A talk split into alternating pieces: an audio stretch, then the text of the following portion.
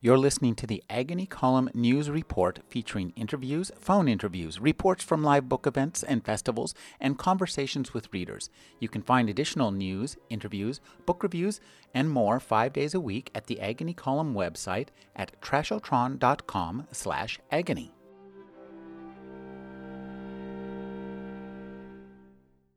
Alan Cheuse is a book critic for NPR's All Things Considered. His newest book is Song of Slaves in the Desert. Thank you for joining me, Alan. Thank you for inviting me, Rick. Alan, this book is very, very unusual, and I just love the heck out of it. Uh, let's talk about the beginning because you really begin at the beginning, and it seems kind of audacious. I mean, when you started this book and you started writing this book like 10 years ago, mm-hmm. um, did you envision it having such a wide scope?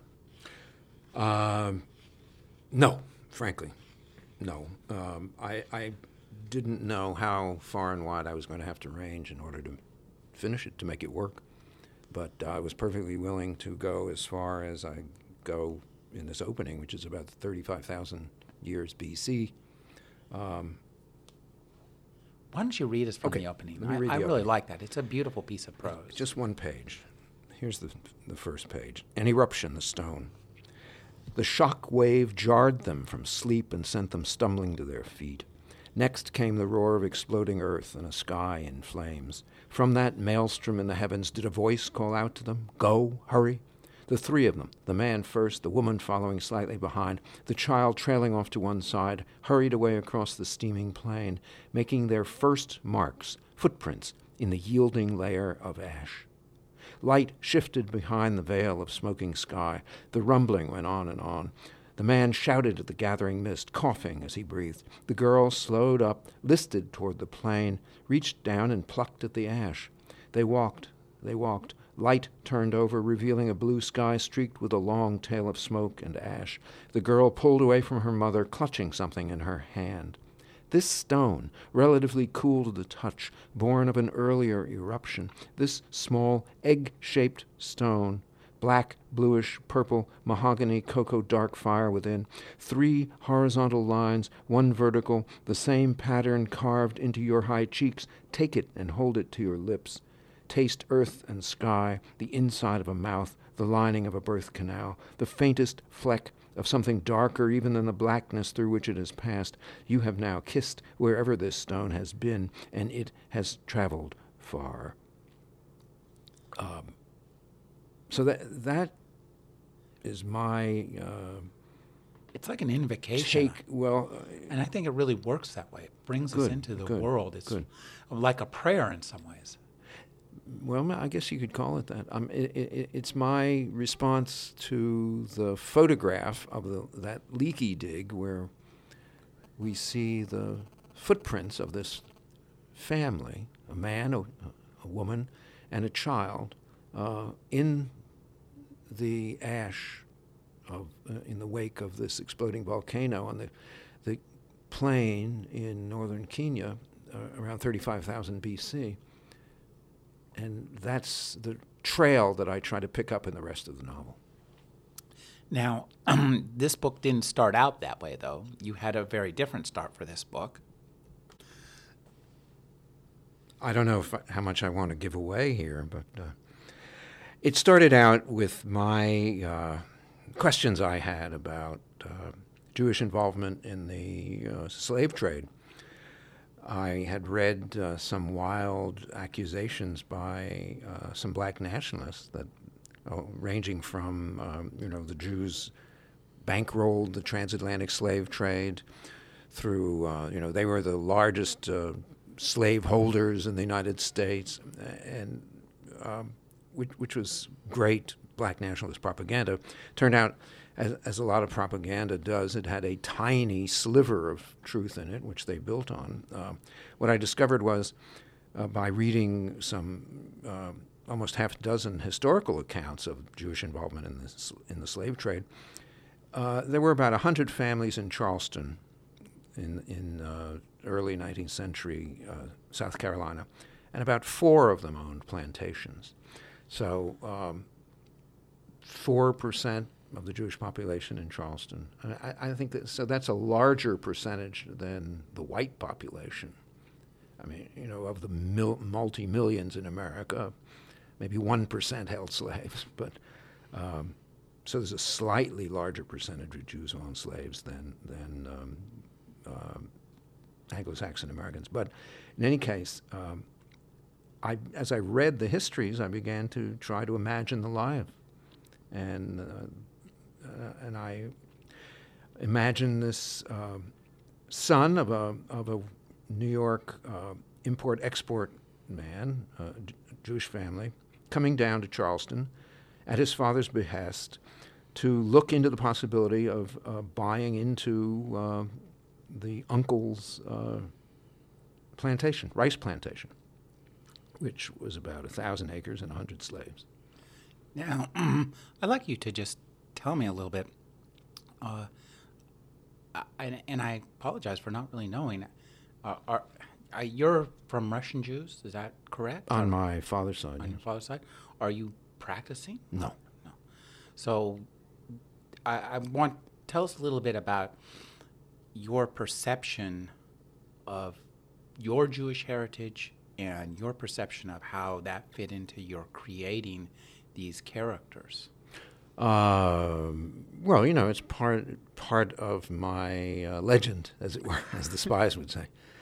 Um, I I knew a lot about it because you know I went through the kind of conventional uh, Jewish upbringing, uh, more uh, you know more in lip service than in practice. Uh, my my family was not uh, practicing except on on the high holy days uh, you know, which is the counterpart of the Christians who go to church on Christmas and Easter. Mm-hmm. Um, you know, but I knew the lore and I knew the uh, training, and uh, so if somebody says to you that your extended family was involved in a some kind of horrible uh, institution, you want to look into it.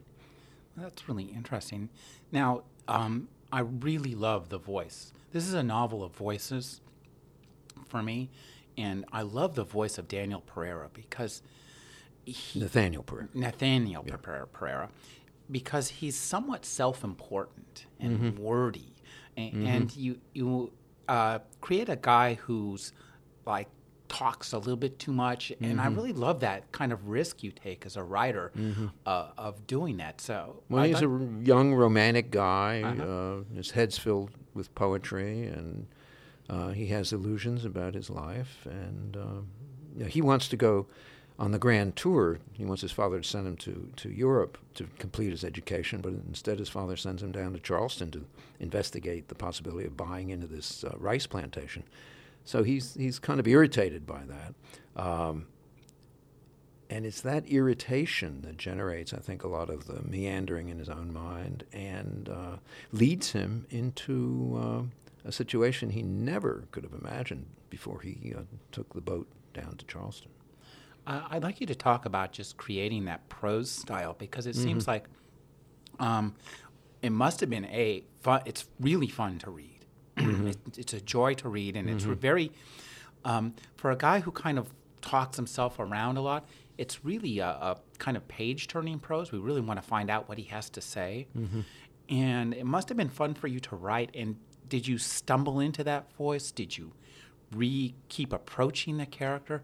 I mean, how long did you live with this guy before you sat down to write his well, journals? some years, but I mean, when, some years. when he started writing and talking, I mean, I knew how I wanted him to sound, mm-hmm. which was, uh, you know, he, he kind of writes himself as the the hero of a kind of slightly bad uh, romantic novel of the period. So the question is, um, and I have to say, more reviewers than not did not say this, but you know, one reviewer said, "Oh, th- this is terrible prose." Uh, but the, you know, the the trick is to make it sound real, but not make you think it's terrible. It's brilliant. It's totally readable. I really enjoyed it, and I Good. think that once you, I mean, it's he's very engaging, mm-hmm. and one of the things you do very well is play with the reader's knowledge of the period Yes. and the and give us it's one of those situations where we know a little bit more about things than he did and Yes. and that and that lends it a, a lot of reading pleasure and i'm wondering um, you know you're a guy who reads and reads a lot of books and i think that's part of what plays into your skills and strengths as a writer is that you have an understanding of how people who sit down and really read and take in books to read for pleasure why they do that. Well, I, I, I hope that's true. Uh, in Nathaniel's case, you realize that, you know, when you get to a certain point in the novel, you realize that, he, well, you know, he's been he's writing this down as as recollection, and at a certain point, uh, you know, he goes in the Civil War and doesn't come out the other side. So, and and his uh, his prose, his pages are are left for someone else to pick up and and uh, and complete. Now, uh, as it, the plotting of this book is really clever too, because we have Daniel's story, but then we have these other parts, and and the this invocation and kind of prayer you read to us uh, to the beginning is this other thread, and these are written in a very different tone and a very different voice, and they tell a very different story. So, what made you realize that you needed, and you really do need to, as we read the novel, you really do need to tell that story? What made you realize that? When did you realize? How far were you into Daniel's story or Nathaniel's story when you realized that uh, you had to tell this other story? Well, I wrote all of Nathaniel's narrative and then realized it wasn't complete. Uh, and then I I then wrote the second narrative strand, and I realized that wasn't complete, and then I had to uh, work my way towards the end of the story and find someone who could put it all together, or invent someone who could put it all together. Boy, that just it's that's so interesting because it's as readers. It's like trying to build a house from the attic down. Well, w- one of First, we'll put up the roof, then we'll put up the first floor. well, you know, I, that, I guess that goes to our experience as readers too, and and I think that's one of the things that makes it such a pleasure to read is that um, as we're putting together, you know, enjoying Nathaniel's story and enjoying this these interstitial stories, and I will talk a little bit more about those. Um, trying to figure out how we're hearing this, why we're hearing this, and where we're leading it, it really lends uh, a lot of narrative or urgency to the story. And and was this something? This sounds like something you had to like. Uh, you had all the piece, you put all the pieces of the puzzle, and then you had to figure out what the heck the picture was. Yeah, and, I, and when I look back on it, I realize that uh, you know I wasn't going to write a, a naturalistic narrative about the received truth of of, of uh, slavery and the certain Northerners' response, responses to it. Um, I had to uh, invent an evolving truth as the story unfolded, so that the truth of the story was true to the way in which we understand things in the world. Uh, you know, I could leave it to the historians to write something and say, "Well, this is as close to the truth as we're going to get," and it's not alive. It's it's factual, but it's not alive. Whereas the novel was, it seems to me, the only really uh, imitation of life, as as Aristotle would talk about it if he had read novels. Um, you know, this is life as we perceive it, as we understand it, and and truth is something alive and grows on us and grows with us as as we read. So the the horrors of the slave trade and the horrors of slavery. Uh, Pache, Michele Bachmann, and Rick Santorum, who recently signed that uh, that pledge that said, "Well, s- slavery wasn't all that bad because it kept the black family together." uh, so, you know, the horrors of slavery Are never that far from us. are, are, you know, the horrors of slavery exist in our lives and in our imaginations today. The, the, the, the facts of slavery come to life as we think about it. And, you know, in the case of people who are descended from slaves, it's in their DNA, it's on their skin.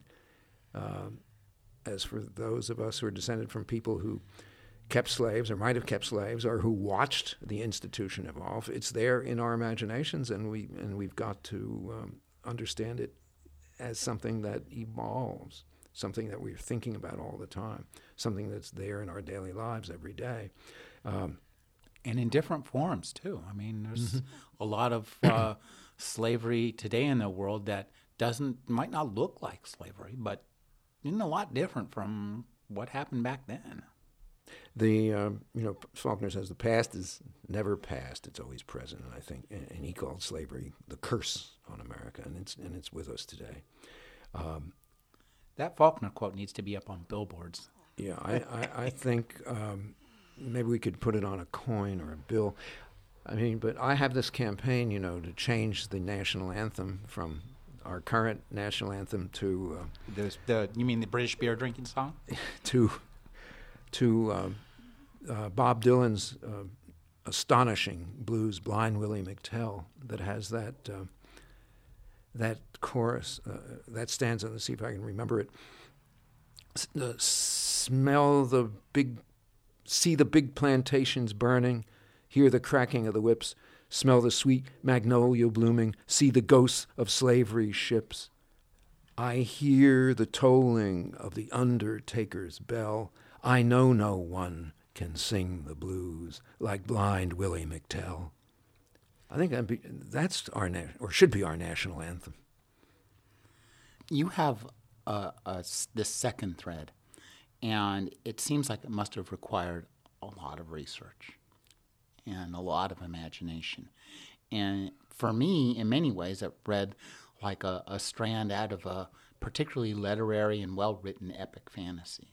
Right? Because you have a, a, generational story, and that mm-hmm. enables you, that puts different demands on the readers and on you as a writer. Mm-hmm to keep characters that will remember across literally across generations. We're reaching back 35,000 years. That's a quite some family tree you had to create. Yes.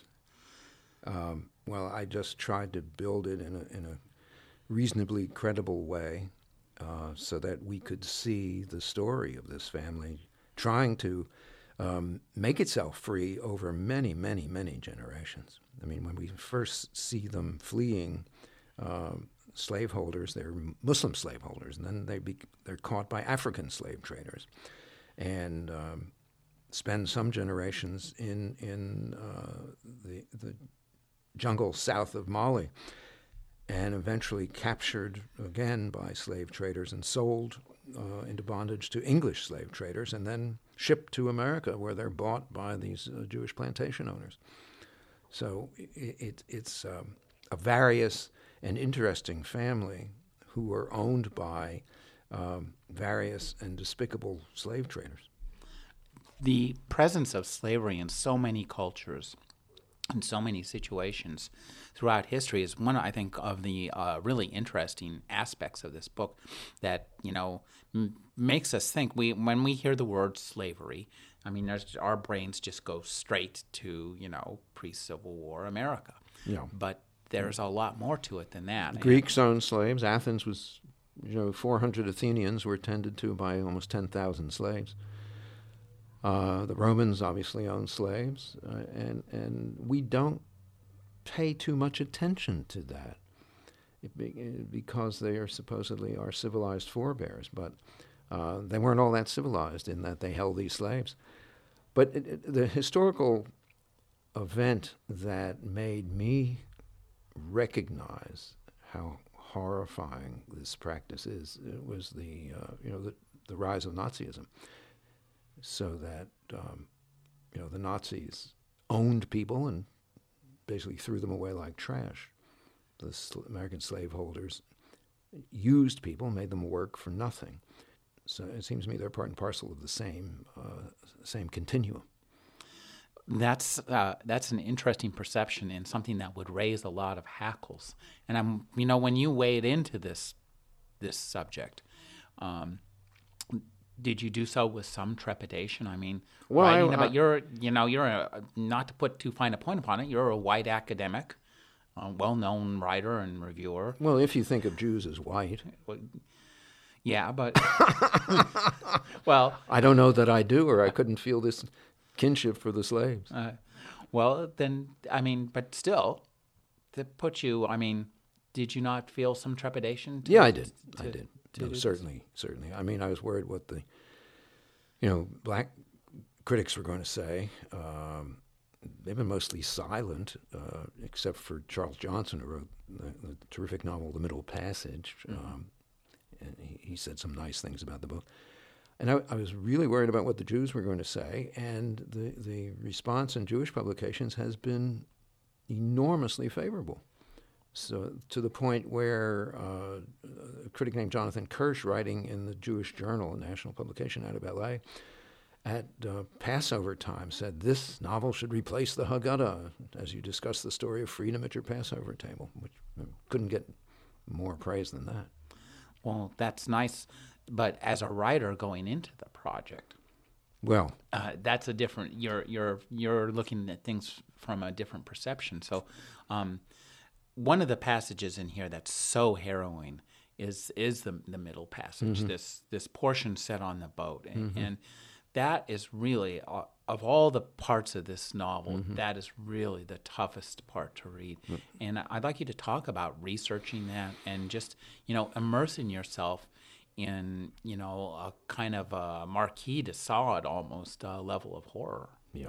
Um, well it, it was hard for you to read it was probably the most difficult thing i've ever had to write because um, you know a lot has been written about it but a lot has not been written about it either, and and I had to go up against uh, Charles Johnson's uh, sequence in the, his novel, The Middle Passage, and, and, I wanted to be as good as that, but I don't want to be the same as that.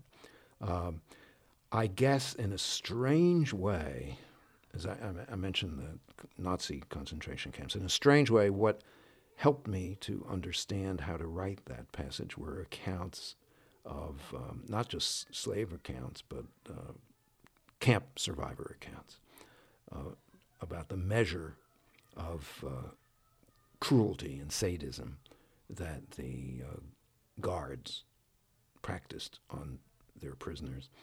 Um, in the case of the Middle Passage, the, the irony is that um, you know they, this, the, the slaves were chattel. The slaves uh, were supposed to be delivered intact to, uh, to the harbor in Charleston, um, you don't practice the kind of cruelty and sadism that these uh, ship owners did and their and their crew did, um, without uh, a certain amount of trepidation about harming the goods you're trying to transport. But nonetheless, uh, a lot of people took advantage of the situation and uh, raped and murdered and um, so they, so so what in an odd way, as I say, what sustained me were the accounts in the, in the camps. They they give you one of the most horrifying accounts of what it was like to become someone else's chattel uh, for for evil purposes. So that that helped me to see the Middle Passage in a way I hadn't seen before. Uh, one of the themes in this novel, obviously, is is freedom, mm-hmm. and I think this is uh, the novel. I think that for all that we see slavery dominating the actuality of the novel, spiritually, this is a novel that really speaks more directly to freedom than many novels that you know seek to celebrate freedom in, mm-hmm. in some way mm-hmm. and and there's just so many takes on it and so many um, wonderful uh, sentences that you that you give us about freedom uh, I'd like you to just talk about immersing yourself in this horror of slavery, yet having, you know, this kind of light of joy, in a sense, shine through. That's uh, that's hard to pull off. I think you pull it off, mm-hmm. but I mean, as a writer, uh, there you're sitting writing about stuff, the concentration camps. How did you keep your mind on freedom? Well, the, many of the slaves kept my mind on freedom because that's what they were thinking of, and that's what they were plotting constantly. Uh, not the great percentage of them, but certainly the, the, the sharp and clear eyed percentage of them that could not imagine themselves spending their entire lives in this situation. So when uh, a plot by a runaway uh, appears, uh, I, I, I tried to dramatize that as, as clearly and as sharply as I could. now the these portions that are set, you know, in the intergenerational uh, slave narrative, those are, you know, seem kind of told. the The voice in there is is pleasingly. Um, I'm not wanting to say non-abstract. That's not the right word. Um, it's a little. It, it's kind of in doubt. Where you know, as readers, it sounds like somebody's talking to us, but who could be? Who could know all this? And, and so I, I, think one of the great mysteries of the story, you do a good job of turning mm-hmm. the voice of the narrative into a plot driver. Mm-hmm, and mm-hmm. I think that's an interesting technique. Was that something you saw from the very beginning, or does, is that something that just evolved no, as you were telling the story? No, I mean, I think if you see everything at the very beginning, you won't write the novel. I mean, it's like, you know, if you knew your life and all of its parts, every jot and tittle, uh, when you were born, would you want to go through it? Probably not. I guess that's the case. So you, you, this was a journey for you as well. Oh yeah. Uh, you know, one of the things I love is there's so many great visions that Nathaniel has, and when he first experiences that slave auction, mm-hmm. that whole scene is so vivid. I mean, it just like jumps mm-hmm. off the page, mm-hmm. and one of the things that's so interesting is that in that auction at first, what we realize after a while is that all the slaves are calm mm-hmm. and all everybody else is acting like a frenzied madman. Mm-hmm. And I thought that was such an interesting observation. Mm-hmm. Is, could you talk about you know looking into these slave auctions? Did you? I guess you had to do some research. Yeah. Well, I'm, you know, beginning with standing there in that in that uh, on that auction block in, in the barracks in Charleston, but you you know I wrote. A, I, I realize now that you, as you asked this, I, I wrote a story uh, some years ago called uh, "A Picnic on an Excursion to the Holocaust Museum." Some people who live in Washington have friends who've come to town and they want to take them to the Holocaust Museum, and they have a picnic outside. Uh, it seems to me that the, the scene in this novel where they have a picnic right next to the auction barracks uh, I guess now that I see it, kind of mirrors that, or grew out of the kernel of that short story I wrote. That the world is, uh, you know, has these astonishing juxtapositions. Uh, you know, Auden has pointed out, uh, you know, in, in, in, his poem about uh, Bruegel's Icarus, how in one part of the painting you see this mythological figure falling out of the sky, an astonishing event, and a boat not all that far away from where Icarus falls, Daedalus falls in the water, uh, is uh, sailing off on, on its normal everyday work. Uh, so you get these juxtapositions whereby people can live with the greatest horrors um, and, and, and don't put too much of a mind on it. So no. maybe maybe somehow the novelist works that way too mirrors that somehow. I mean, maybe surgeons do too. I mean, you know, a surgeon is cutting open someone's skull with a saw, with a buzz saw. Um, if the surgeon is not inured to that kind of work, he'll faint, vomit, throw the saw away. I mean, so so you have to have a certain kind of practiced uh, skill, even coldness, to work with volatile material, or else it's, it's going to do you in. Now, uh, once we meet uh, uh, Nathaniel's family in Charleston, mm-hmm. you have a lot of fun with the characters, and and, and I I and with this the people are, are you create a huge cast mm-hmm. of characters. Mm-hmm. And I think you do a great job of managing the reader's understanding of these characters. Mm-hmm. We don't get lost. Mm-hmm. I mean, for such a huge cast, there's no list of dramatis personae in yeah. the beginning. And I hate those because I, whether I need it or not, I'm always going. I'm always referring to it. well, distracts me from the drama. Well, there's no distraction from the drama in this book, and there's no need for it. And I'm wondering how much of this stuff you had outside the book and how much you had inside the, the writing. I mean, did you have like a, uh, you know, an org chart for it for the for the no. family and the slaves? No, it was all in my head, which meant that I had to write it over and over and over again wow. to stave off confusion. Uh, That sounds kind of scary because it, it's really uh, for for me as a reader, it was very compelling. I mean, I just page turning. Now, w- when Nathaniel arrives and comes to the to to the plantation, Yes, he sails down from New York to Charleston. he he's he sees a woman, uh, a slave, who whom strikes him, and, and finds himself transfixed by, by this woman. So uh, that's a pivotal moment for Yes. him. Yes. Talk about creating that pivotal moment. Did you know that was going to happen? Was that part of your, you know, going into the story? At a certain point, I knew he was going to uh, fall like a someone, you know, a beef cow hit over the head with a sledgehammer for this slave girl, young woman. Um, I wasn't aware that I needed to write her side of the story until after I finished Nathaniel's side of it, because uh, she has quite a different view of this uh, secretive affair that they both fall into.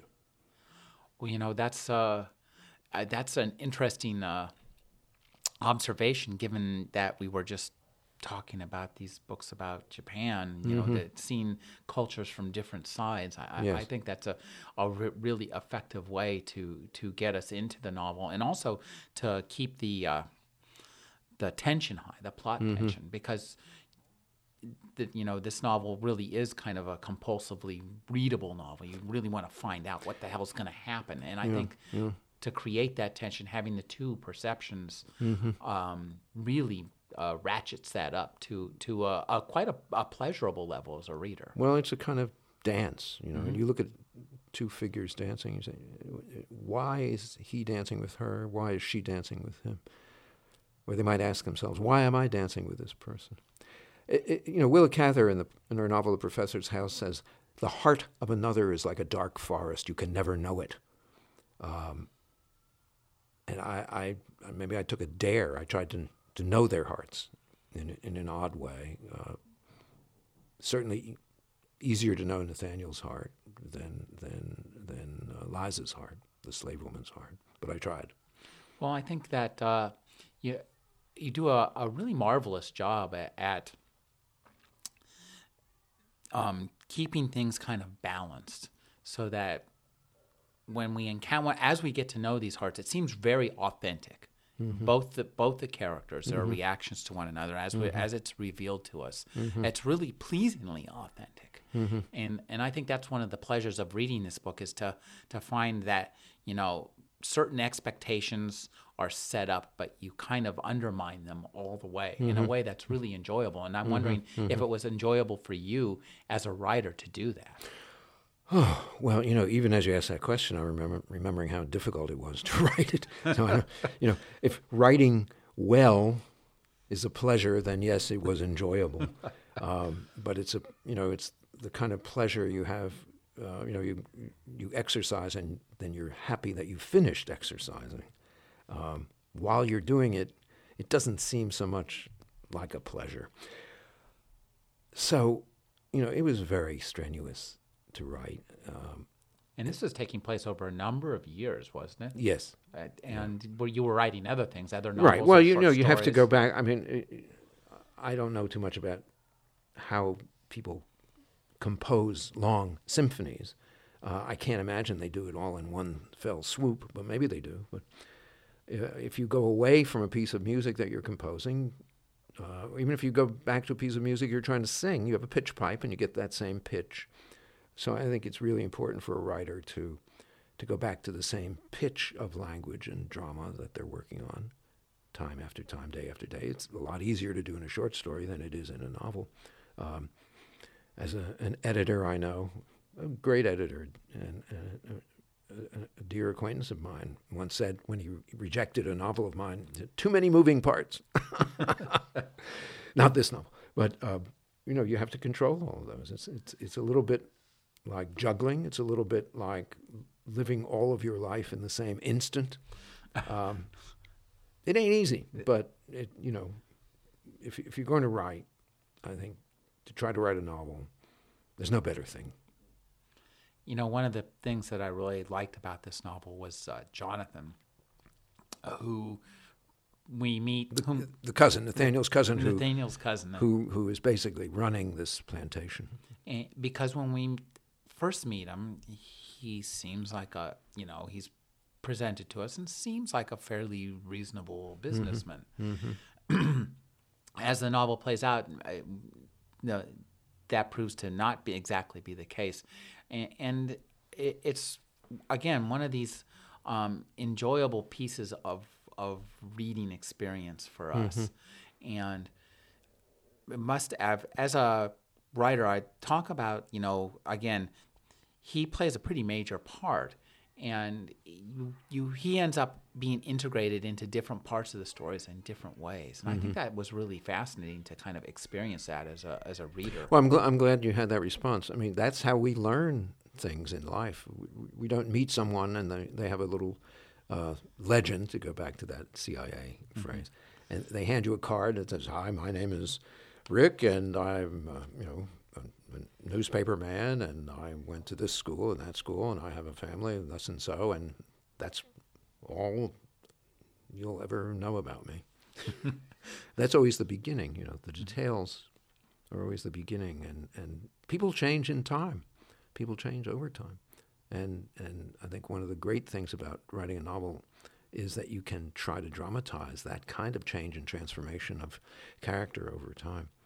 Um, and we don't see him in his uh, childhood until maybe a third of the way through the novel, which I hope changes the reader's perspective on him. Oh yes, and it's a really nicely done. I thought. I thought that was, uh, you know, uh one of the things you do in this novel is move us back and forth through time, and you know, it's not told in strict sequence. And and I, I I just can only think that you must have had like a hell of a spreadsheet, or you know, use Microsoft Project to figure all this stuff out. No, it's all in my head. You know, all in your head. All in my head. That's scary. Well, you know, it, I mean, I, I- pardon, pardon the pompous comparison, but you know, if you look, you know, Mich- Michelangelo supposedly looked at a piece of stone and saw everything he had to remove from it in order to allow the figure to come free. so I, I, I, th- I knew, I knew what I wanted to do, but that changed as as I the more that I wrote. Mm-hmm. So I had to keep revising as a kind of dialectical process. I mean, revision is everything. Now, was this much longer before, or did you like write a whole bunch that stuff that got cut out, or or did you just like have this mass that just kept knitting and changing from within? Uh, I think the latter. I mean, I mean, it's 500 pages in print now, and it was not. No, it was not longer. I didn't take out an awful lot. do you, when you write, do you uh, have? I mean, are there like 400 versions of this on your com- hard drive somewhere? Um, usually three or four, and I mean, in a way, computers make it easy, but they also make it difficult because uh, you know you, you you've got to you want to revise a sequence, and so you go to the old file, and then you revise it, and then you have to remember how to file it in the new file, or else you're going to lose it. And uh, it, it, it's a, a, cheerful complication, but I mean that's the great thing about the PC. Uh, it makes novel writing physically easier. Uh, you know, when you wrote a novel without benefit of PC, you used a typewriter or you wrote in longhand and then you typed it. Um, and it was enormous physical labor. And when you wanted to revise, you know, you had to, you want to change a sentence, that changes the paragraph, which changes the chapter. Or if you want to change the chapter or move a chapter in a different sequence, then you've got to revise everything, at least rewrite everything um, in, in, in light of that uh, transportation of, of a sequence. So, um, in that way, PC com- composing is is uh, a little bit easier than the old way. Uh, it's a it- it's a two-sided uh, coin too. Though when you have all those options, you you have all those options, and I mean, yeah, I can imagine that uh, perhaps Herman Melville might have had a much more difficult time composing Moby Dick on a PC. He might never finish the damn thing. I wonder about that. Actually, yeah, I'll think about that. I just wrote a story with Melville.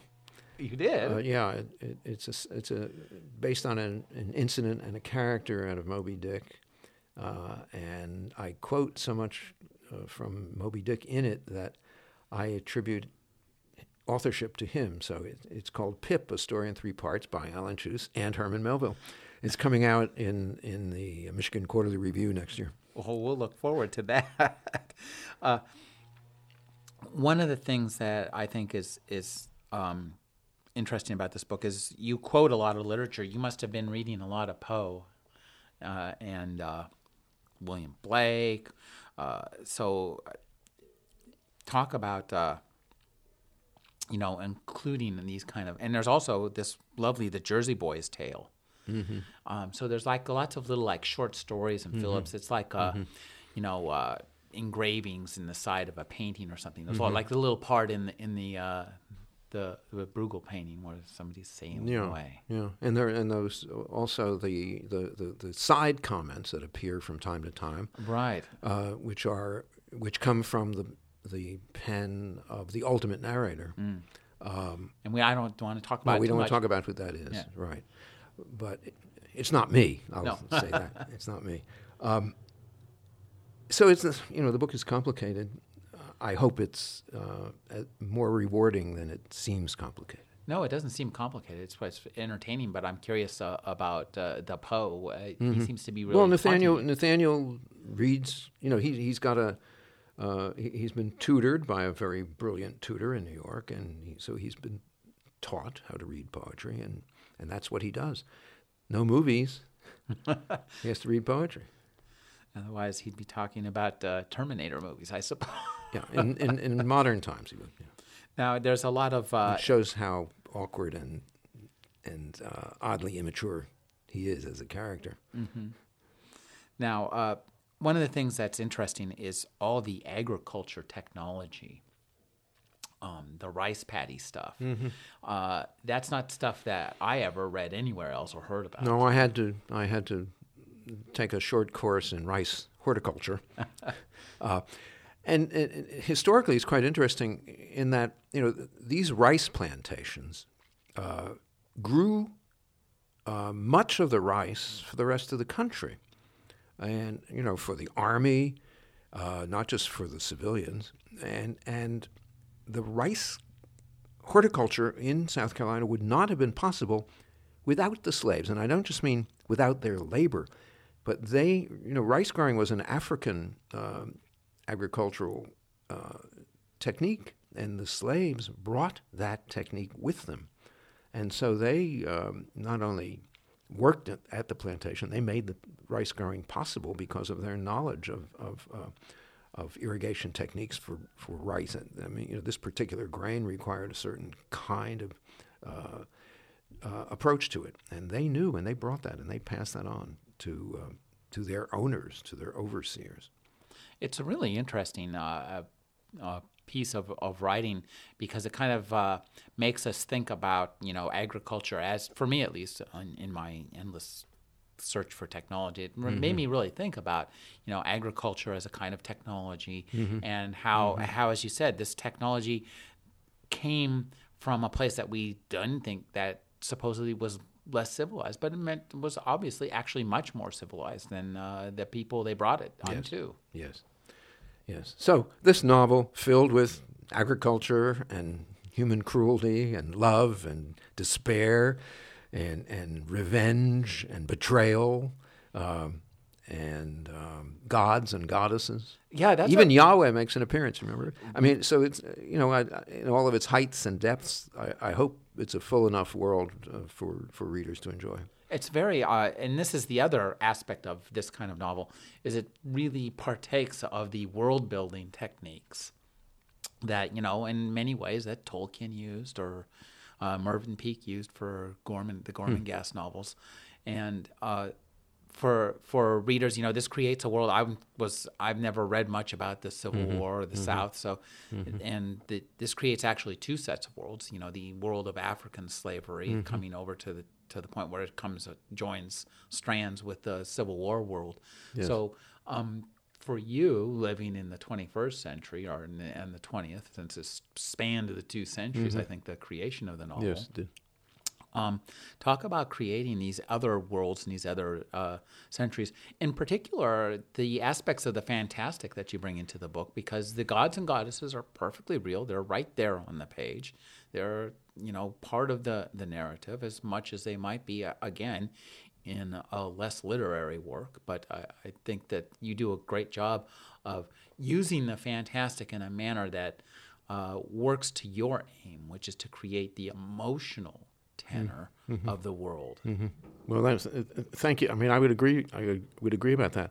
The gods and goddesses appear when they need to, which is what gods and goddesses have done ever since the Iliad and before the Iliad. So, um, you know, they're part of us. We're part of them, and uh, you know, you, are they real or are they not? I don't know, uh, but they just appear and play their roles they're real enough on the page, and that's what matters to readers. I mean, and they provide an interesting texture to the novel. They give the novel, a, a you know, a depth and a texture that's uh, enjoyable and, and I think unexpected. And well, it's certainly I never expected that I would write the scene where Yemaya, the West African river goddess, come to America to uh, look after the slaves her the descendants of the of her people would um, fly up into the heavens and try to flirt with Yahweh in order to get her way with him. Uh, it, it's certainly uh, it's an unexpected, but it's a very nice piece of writing. And uh, when you s- encounter that as a writer, I mean, what the hell? Did you ask yourself, "What the hell am I doing?" No, but uh, I've never seen seen it in any other thing I've read, so I figure okay, that's all right. I, I, I, did something that I, I wanted to read. I mean, you know, somebody said this before, but you know, we write the books that no one else has written. We write the books we want to read. Since no one else has written them, we'll do it ourselves. And that's certainly true here. Nobody else. I've never seen or even heard of a book that this would remotely resemble. That's good. now, uh, the other aspect of this book, this is a book that took you a hell of a long time to yes, write. Yes, we should say the title. Again. Oh, yes, it's Song of Slaves in the Desert. Uh, the, the title comes from a poem of uh, John Greenleaf Whittier's Song of Slaves in the Desert, which is uh, basically a song that the poet says was passed on to him uh, from a, a journal of, of travels through Africa by a man named Richardson. Where are we going? Where are we going? Where are we going, Ruby? They, the, the slaves sing to their God. And um, so it's a question. And I guess it's a question I tried to answer in this novel. Where are we going? Where are we going? Now, over 10 years or 12 years?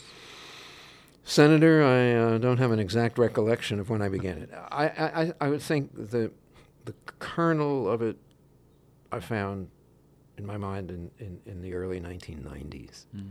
And then I started doing the research and wrote, uh, made notes, copious notes, on and off over that decade. And I wrote a couple of other books in that time. So basically, um, almost 20 years then. Yeah, but the last uh, five years is when I really went into kind of jet propulsion mode. Mm-hmm. But as a writer, how did you know when you were finished? I mean, you go into jet propulsion mode for five years. Mm-hmm. Is there anything to tell you? I mean, what told you when you came to the end of the book we have now that okay, this is this is what I want to publish. I'm I'm there. When the narrator said the last thing that he was going to say, um, that's when I knew it was finished. Um, I, I, think I can read this last paragraph without giving too much away, all right? mm-hmm. The heart, old instrument, wonders, yes, and aches. The heart yearns, mourns, cries, but above all else, the heart hopes and longs to be free, even as the ground we tread on, so unsteady where I grew up, and perhaps where you live too, trembles beneath our feet. Oddly enough, a faint tremor rattled Manhattan. Oh, the earth everywhere unstable. The moment I boarded the ship for Africa, my hand in my pocket, stone in my hand as I began my voyage eastward, hoping that I might find the last, or with luck, perhaps some of the first pieces of the truth of Eliza's life. Truth Ah, the truth, ever changing, and yet remaining so steady, at least in the distance, that we follow it the way sailing ships follow certain stars to keep themselves on course in calm seas and stormy. So when I knew when I wrote that, I was finished. I've been speaking with Alan Cheuse. His new novel is A Song of Slaves in the Desert. Thank you for joining me, Alan. A great pleasure, Rick. Thank you.